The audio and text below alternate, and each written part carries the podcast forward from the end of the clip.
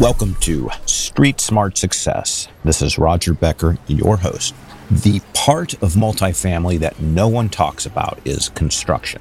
Yet, your approach to construction can make or break the deal. Whether you hire third party property management to manage the process, or you try to manage subcontractors on your own, the process is fraught with potential pitfalls. Today's guest, Jeff Rosenfeld, Executive Vice President and Chief Business Development Officer, is a partner in Adevo Construction, a national general contracting company that specializes in value add multifamily.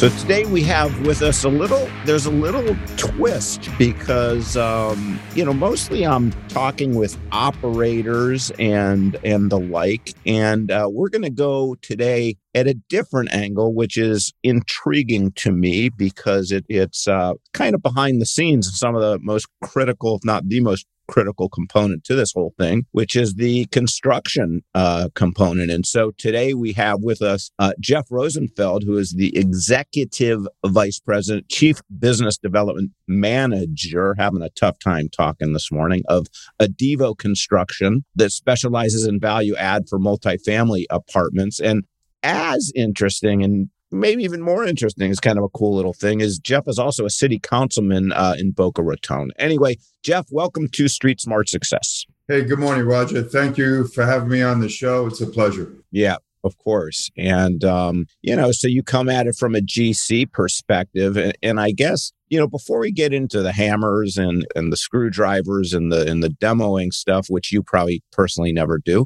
Uh, but before we get into that, your personal background, you sound like you, like everybody else from South Florida is from the Northeast, but you tell me, like, where do you hail from? Where were you born? Where did you grow up? And how did you ultimately uh, wind up down in, in South Florida?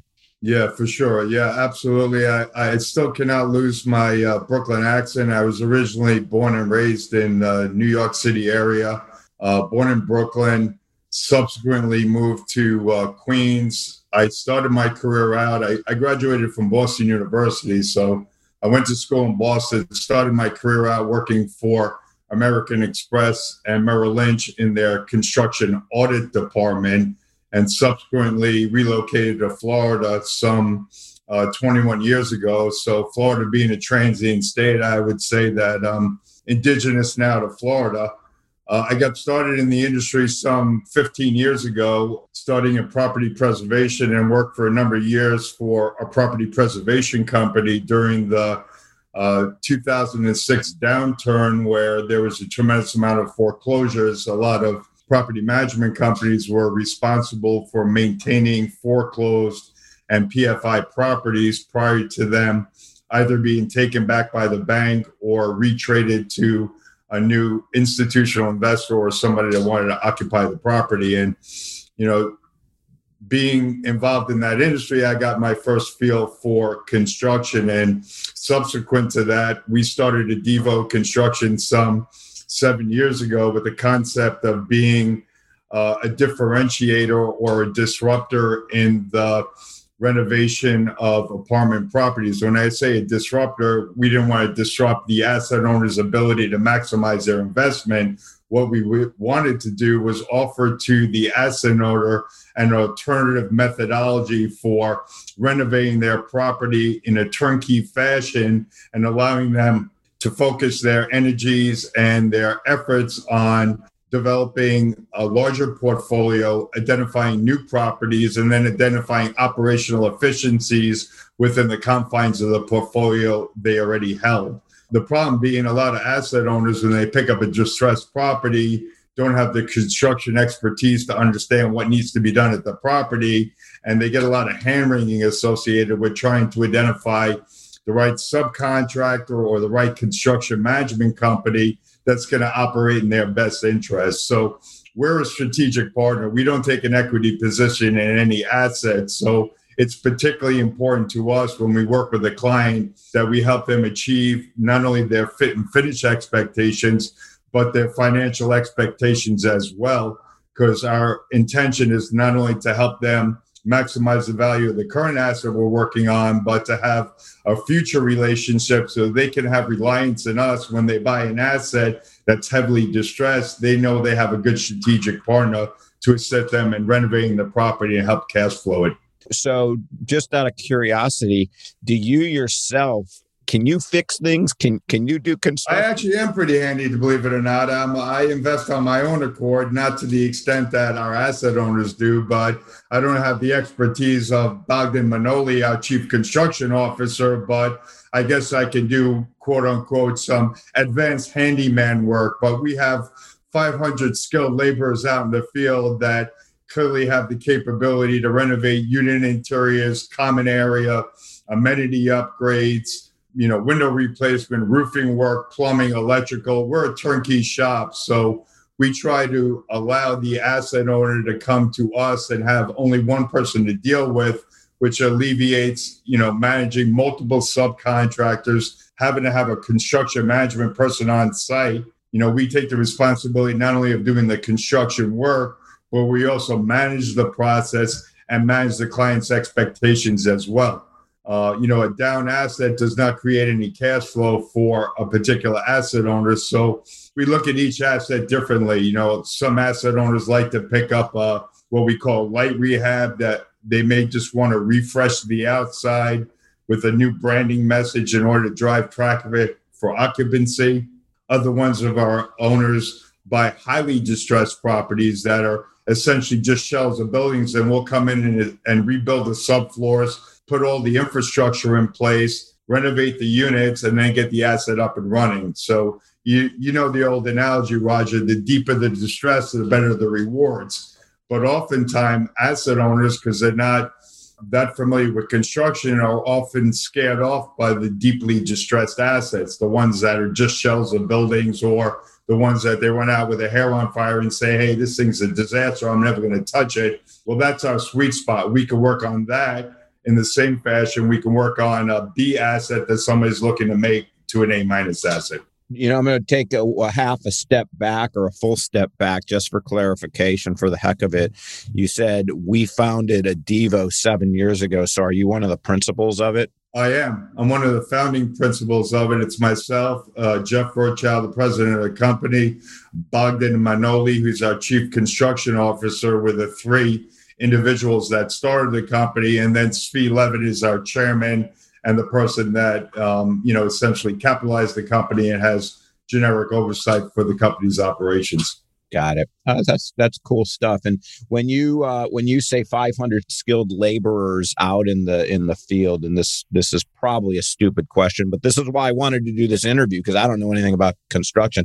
500, those aren't all your employees, are they? Yeah, they are. They're all W two employees. We don't utilize any subcontractors whatsoever. And the rationale behind that, Roger, is that uh, we don't cross our disciplines. So the, the crew that we utilize to do interior unit turns specifically focuses on unit interior turns. The guy that does interior paint has been doing interior paint for seven or eight years and does perfect cut-in lines. The guy that does my exterior window install or my roofing work would never go inside the building and vice versa. By doing so, the workers become specialized in that particular attribute of their trade and deliver a better end quality product to the asset owner.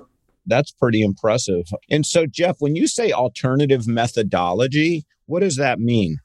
Well, most of the companies, or our experience has been that a majority or a good portion of the companies will utilize a third party construction management company to oversee their construction. Well, these are not general contractors like us, these are property management people. So what do they do? They get, I guess, the scope of work from the asset owner relative to what their expectations are, but they don't have our level of sophistication and expertise. When we go in and build a scope for a client, we investigate all the surrounding properties, look at the upgrades and finishes that the new construction is putting in and try to mirror those so that they become competitive with newer inventory on the marketplace but can market their units at a negative discount to what new inventory is trading for. When a construction management company comes in, they just develop a scope of work with not an understanding of what the return on investment is.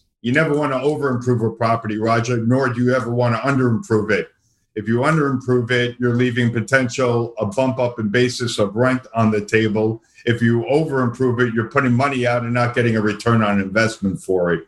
So to have the level of sophistication that we have, that we work in so many different markets, understand the demographics, understand the nature of the workforce, understand the nature of the new construction, we're much better suited to strategically guide our clients relative to the appropriate level of renovation to put in their property. And that's why our clients come back to us time and time again, because it's not about us saying, hey, let us charge you the most amount of money. It's about finding the right mix of upgrades and finishes that will yield the greatest return, quickest absorption, and greatest overall contribution to the value of the asset. But the story doesn't stop there because once you're done with the construction, most construction companies pack up shop and leave. We stay behind and further market the property through our marketing department with design boards and email blasts to help in the absorption of the renovated units. So when I say we're turnkey, we are cradle to grave.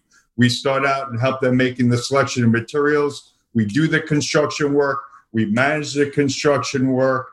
And then we help them market the property so they get full absorption post construction.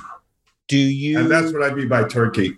do you deal with any property management companies? I understand that there could be a rub, but property management. Not at all. Not at all. Not at all. We work very nicely in conjunction. We work directly with asset owners. A lot of asset owners, because of the nature of their business, do not use construction management companies. We work with them directly.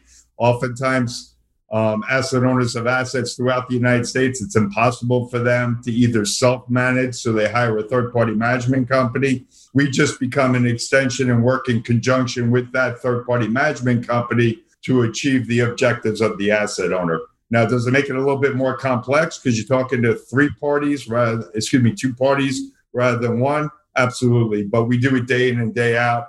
We work with the biggest, the Greystars, the UDRs of the world, but we also work with the asset owner's own third party management company, and we work with the asset owners directly in a scenario where they don't have a management company in place.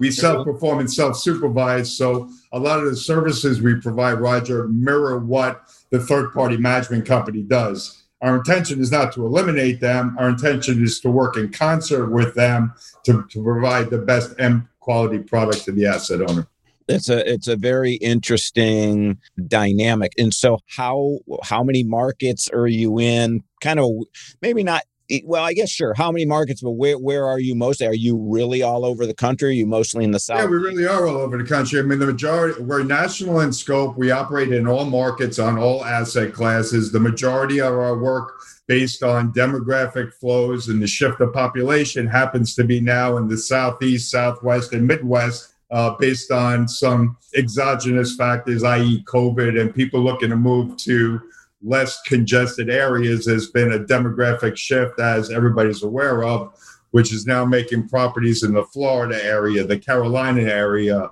Texas, and Phoenix significantly more desirable than uh, highly densely populated infill areas. And yes. that's been right into our sweet spot because those are the areas that we service. Now, to answer your question, and I'm sorry, you look like you can ask me a question. I'm going to go ahead and answer your question before you answer it.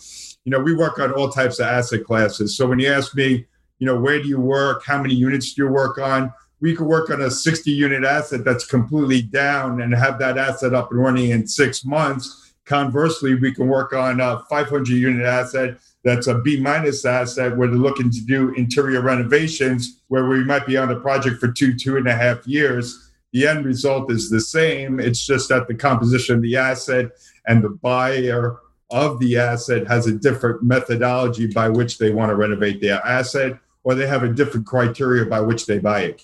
Well, you know, I, I was going to say something I think probably different, and it was just an observation. And pardon the stereotype, it's probably not fair, but I would guess you are the only man in the country today and potentially this month in the construction industry that has word used the term exogenous. Probably.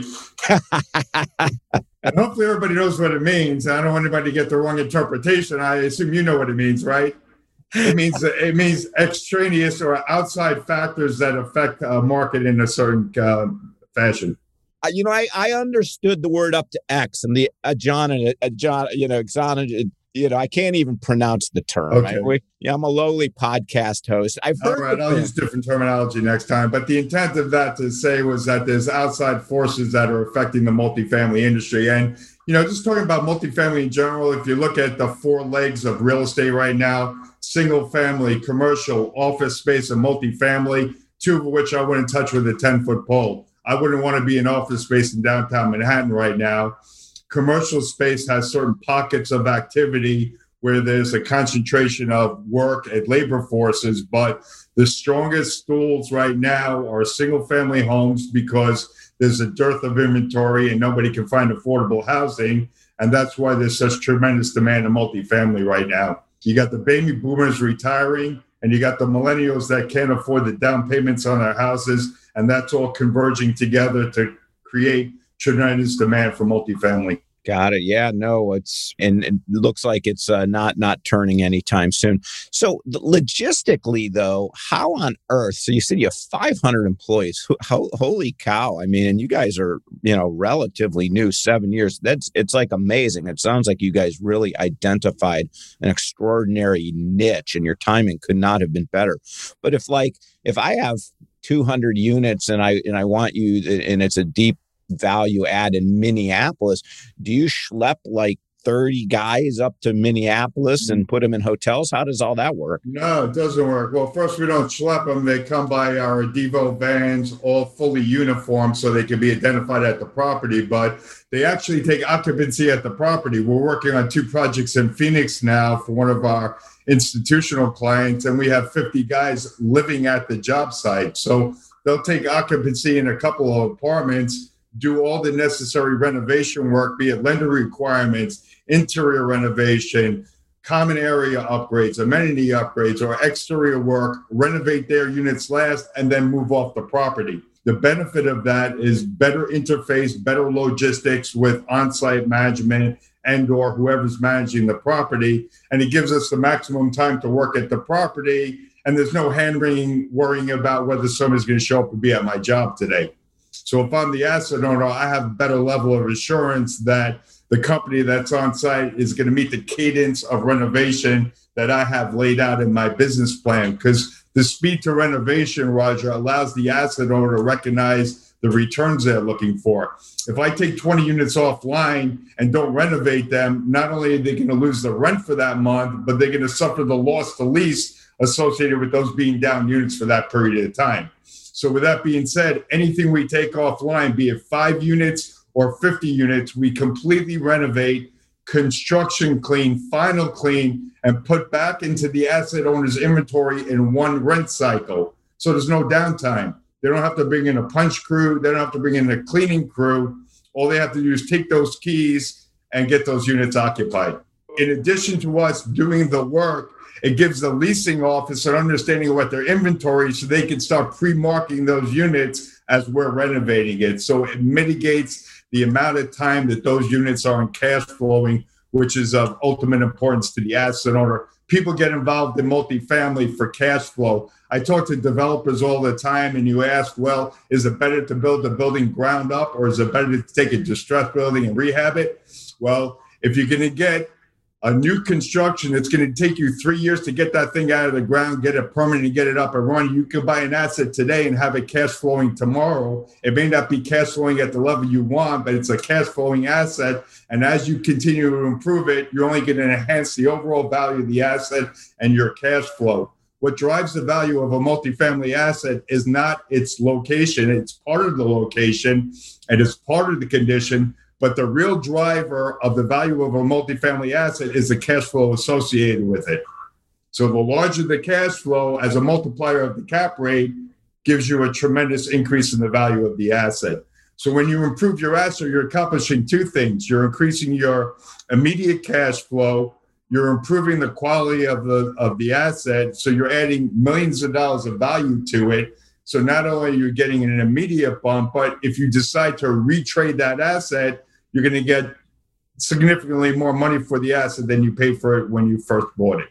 So an asset owner could buy an asset for a couple of reasons. I could buy an asset, a B asset, improve it, and cash flow it in perpetuity.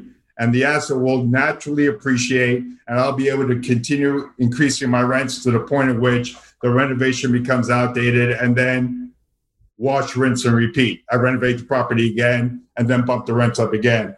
Other people will buy a 500 unit asset and do something called proof of concept. They'll go in there and renovate half of the units, demonstrate they can get a $250 rent bump, and then have a secondary investor come in there, pay them the premium for what they've done. And then, then that second investor has that extra half of the building to renovate. So they get an additional bump up in basis.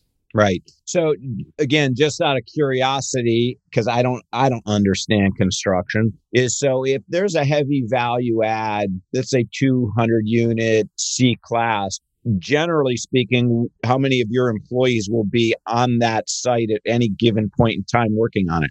Every job, because we're such a hands on company, every job we personally walk scope in hand. Once the scope is developed, the scope is kind of your Bible for what the asset owner wants to achieve at the property.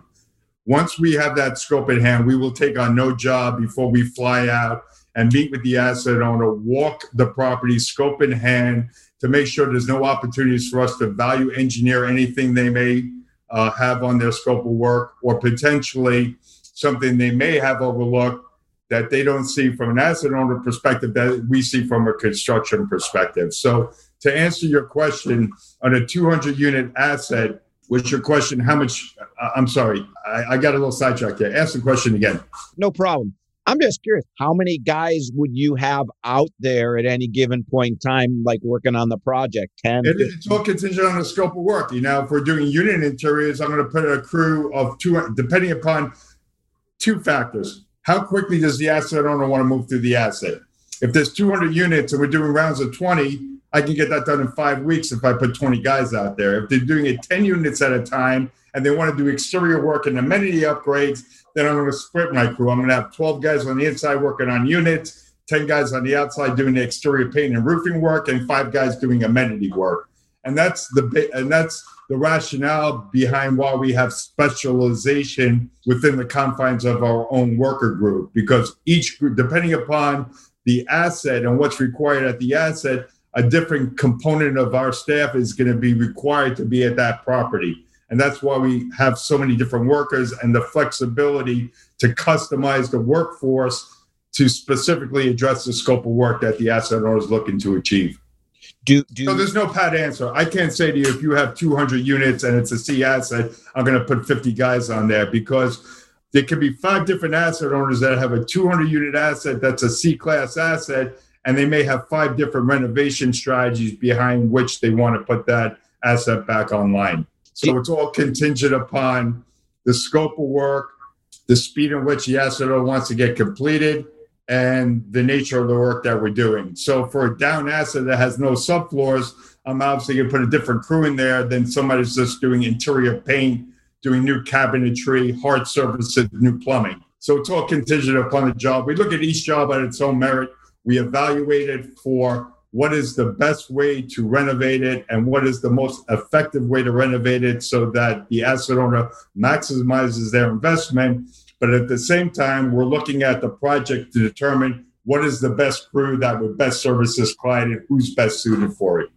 And our crews are strategically placed throughout the United States. So we don't have 500 guys sitting in our corporate office in Florida we got 50 guys in Texas, we got 50 guys in Phoenix, we got 30 guys in Ohio, you know, 75 guys in Georgia. So contingent upon where the work is, we move the crews around to accommodate it. We can't expect the asset owner to buy asset where our crews are located.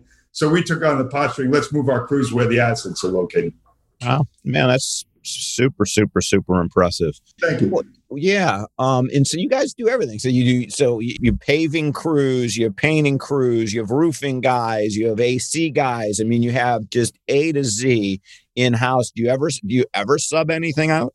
The only thing we would sub out, and you um, you mentioned something was uh, parking lots. Uh, the equipment you utilize for remilling and line striping or seal coating a parking lot are huge equipment that have to be trailed around throughout the United States. So rather than us buy that equipment and trailer it around.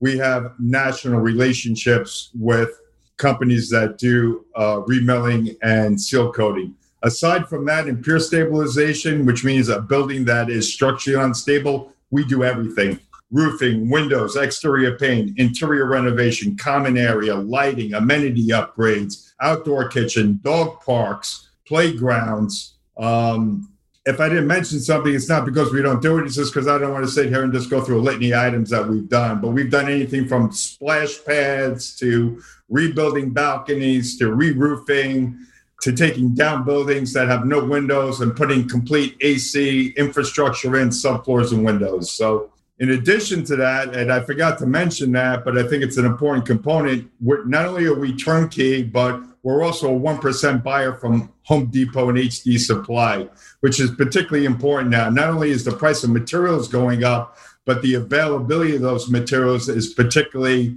uh, stretched right now due to the chip shortage and a variety of other factors that are affecting the industry right now. So by us being a 1% buyer, we get preferential treatment because we buy in such quantity. We're going to be in front of the guy that buys 10 refrigerators because we buy a thousand of them at a time. So our buying power is a positive to the asset owner because they can't go out on their own and procure what we can buy on their behalf. And we usually can buy it at a negative discount to what they would be able to buy it for on their own if they're even able to procure it. Yeah, wow. Okay. In addition to that, we have our own CNC shop. So we don't have to worry about getting Chinese cabinets or cabinets. We fabricate all our own cabinetry out of American plywood bought from uh, Oklahoma lumberyard. And we build all our cabinetry and truck it around the United States on 18 wheelers. So that gives the ability of an asset owner. There's not one inch of lost space in the kitchen. We come and custom measure every kitchen so that there's not any dead space whatsoever. We use up all the cabinetry space whatsoever as opposed to something you may order flat pack that you got to kind of retrofit in. We do custom installations. It also gives the ability the asset owner to customize the signature look of their property. If they want to do white upper cabinets and gray lowers, it's no additional expense to the asset owner, but it gives their property a signature look that would differentiate them from a potential competition that may be down the block. I, I get it. Uh, Jeff, at any given point in time, how many different projects are you working on? Oh, good God. Uh, we're probably active on 15 jobs right now with another six getting ready to start. I see. And how, how many sponsors?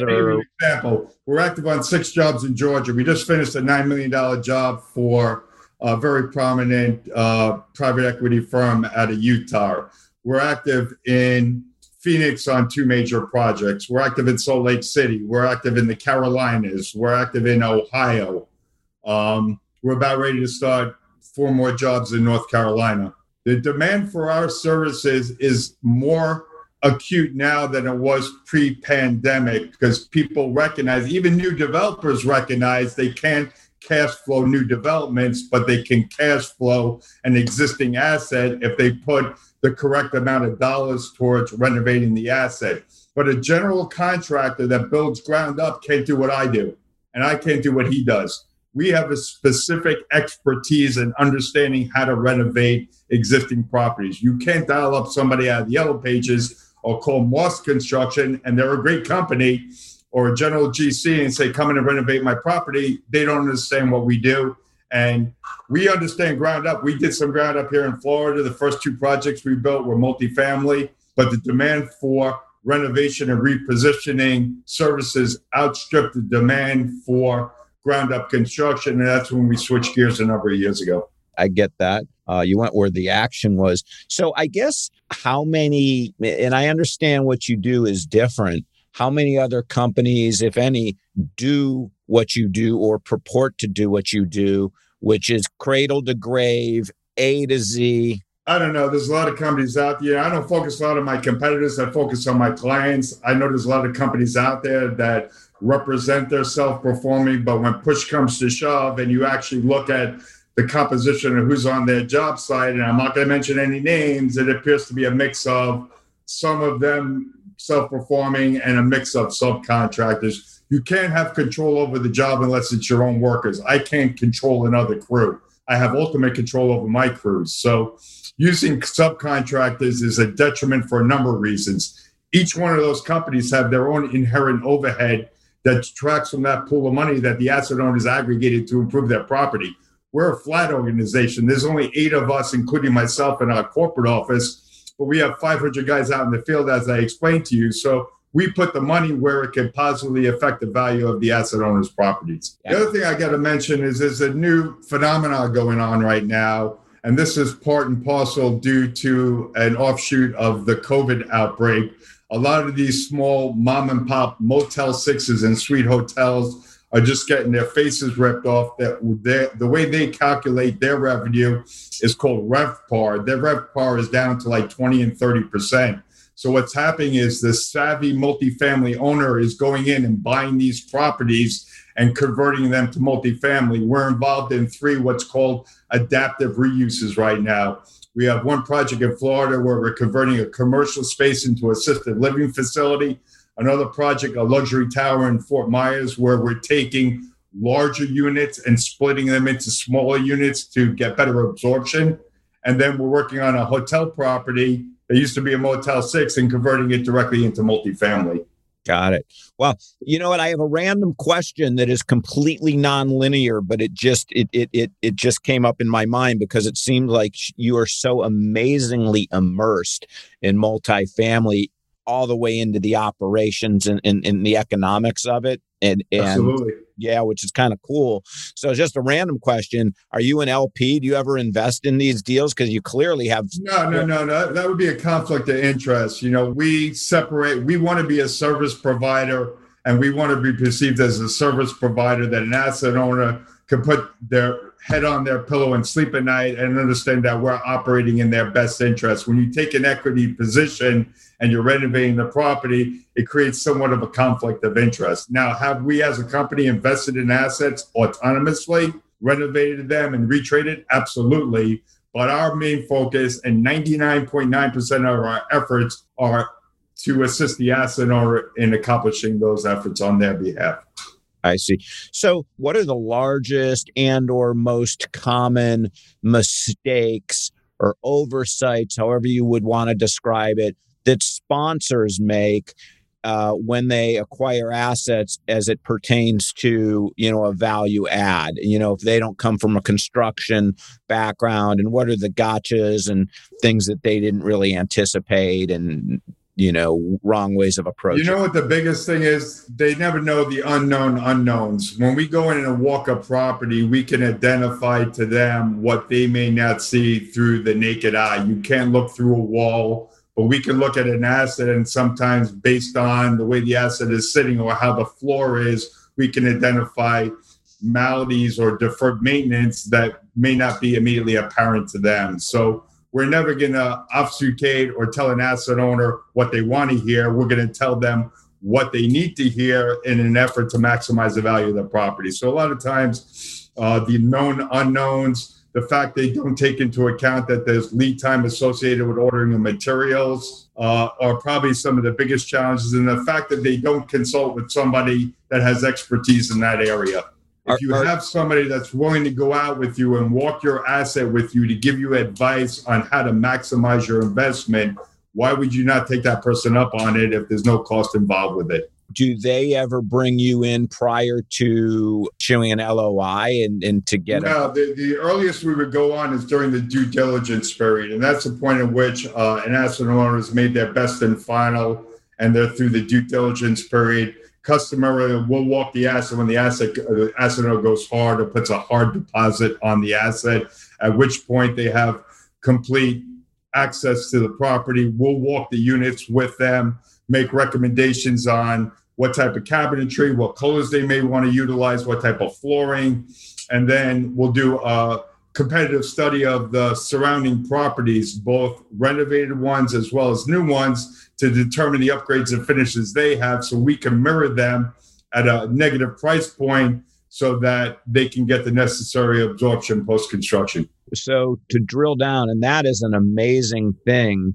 So if you know so if i buy a you know a 200 unit building in columbus and uh, you know and you're working as my partner which I, I, get that's your approach in terms of what to do on the interior and it could be exterior too but let's just talk about the interior units. Um, you will then um, y- you will kind of survey competitive properties within a certain radius let's say it's a half a mile wherever the I guess wherever the competitors are, do you go in and, and, talk to the leasing agent and say that you know you're interested in renting? We do a comprehensive comprehensive study of the apartment. We have tools where we'll actually look at the units, we'll look at the composition, we'll look at the rent roll, we'll look at what rent they're charging, we'll determine the delta of the rent from new construction versus what the asset that's adjacent to it, and see how much room there is for them to push rents. So for argument's sake, if a new construction is coming out of the ground for a 1 1, 800 square feet is 1500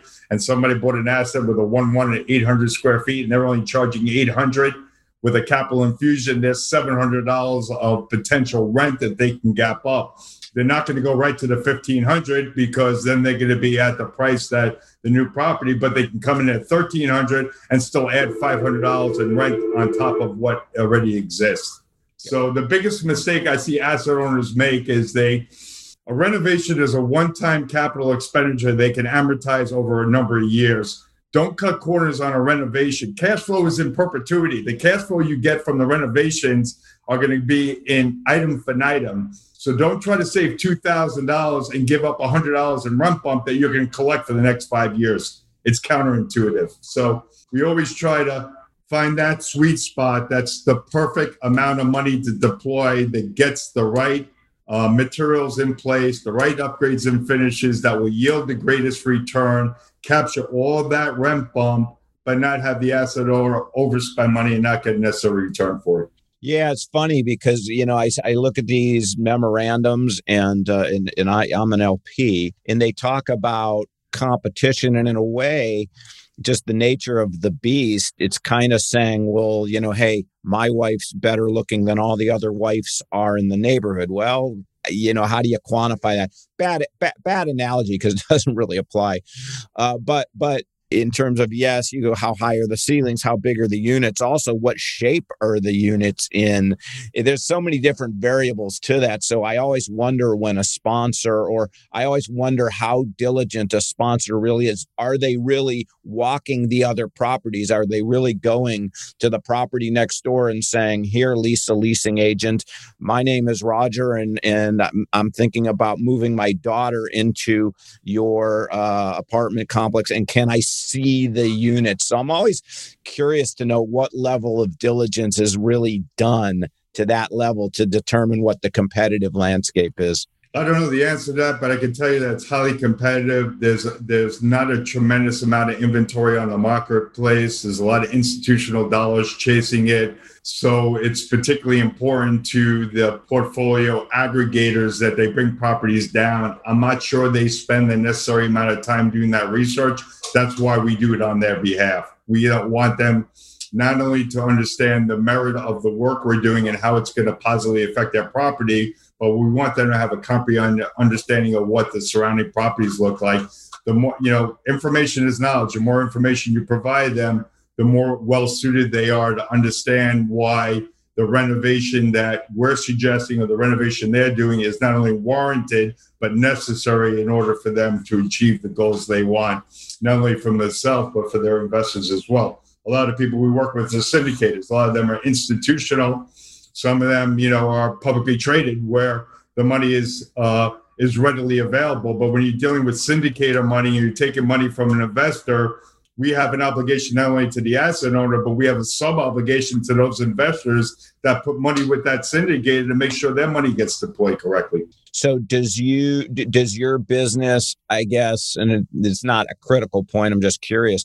Are your clients mostly the bigger institutional guys? No, that's not the case at all. We work with some guys that have bought their first asset, and we've done you know a million dollar renovation, and now we're working on four and five million dollar renovations. We help them grow their business. Conversely, we work with some of the largest companies in the world. The first project we ever did was for United Dominion Realty. It's a billion dollar company We did a $5 million renovation for them on a B asset in Austin, Texas, because someone was building a brand new A asset adjacent to it.